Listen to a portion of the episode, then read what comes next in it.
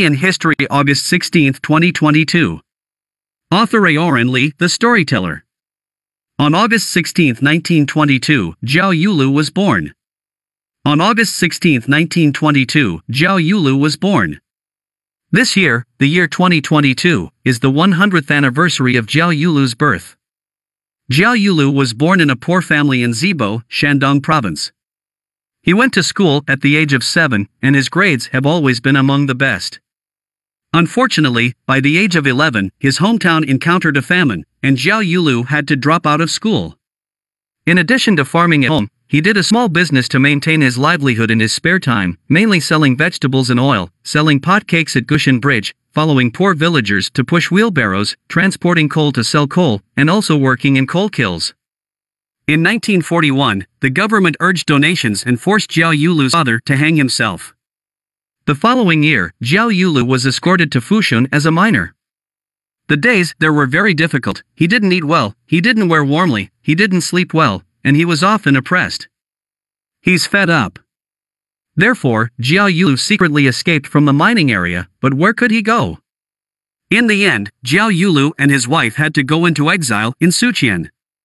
In 1945, Japan announced its unconditional surrender, and Jiao Yulu returned to his hometown and joined the Communist Party. Since then, Jiao Yulu has walked closely with the party.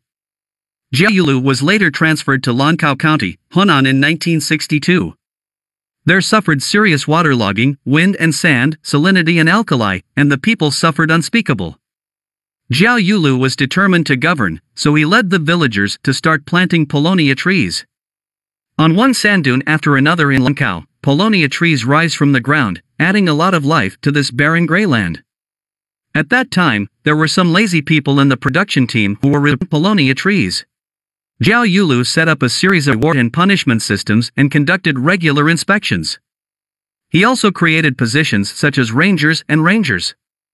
In the end, the people of Lankao were mobilized, and the paulownia trees became a forest.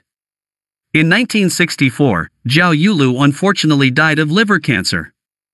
His last words were, Transport me back to Lankao and bury me in the sand. I didn't cure the dunes when I was alive, and when I died, I wanted to watch you cure the dunes. In 2017, Lankao County relied on the paulownia tree industry and became the first poverty stricken county in Henan to become rich.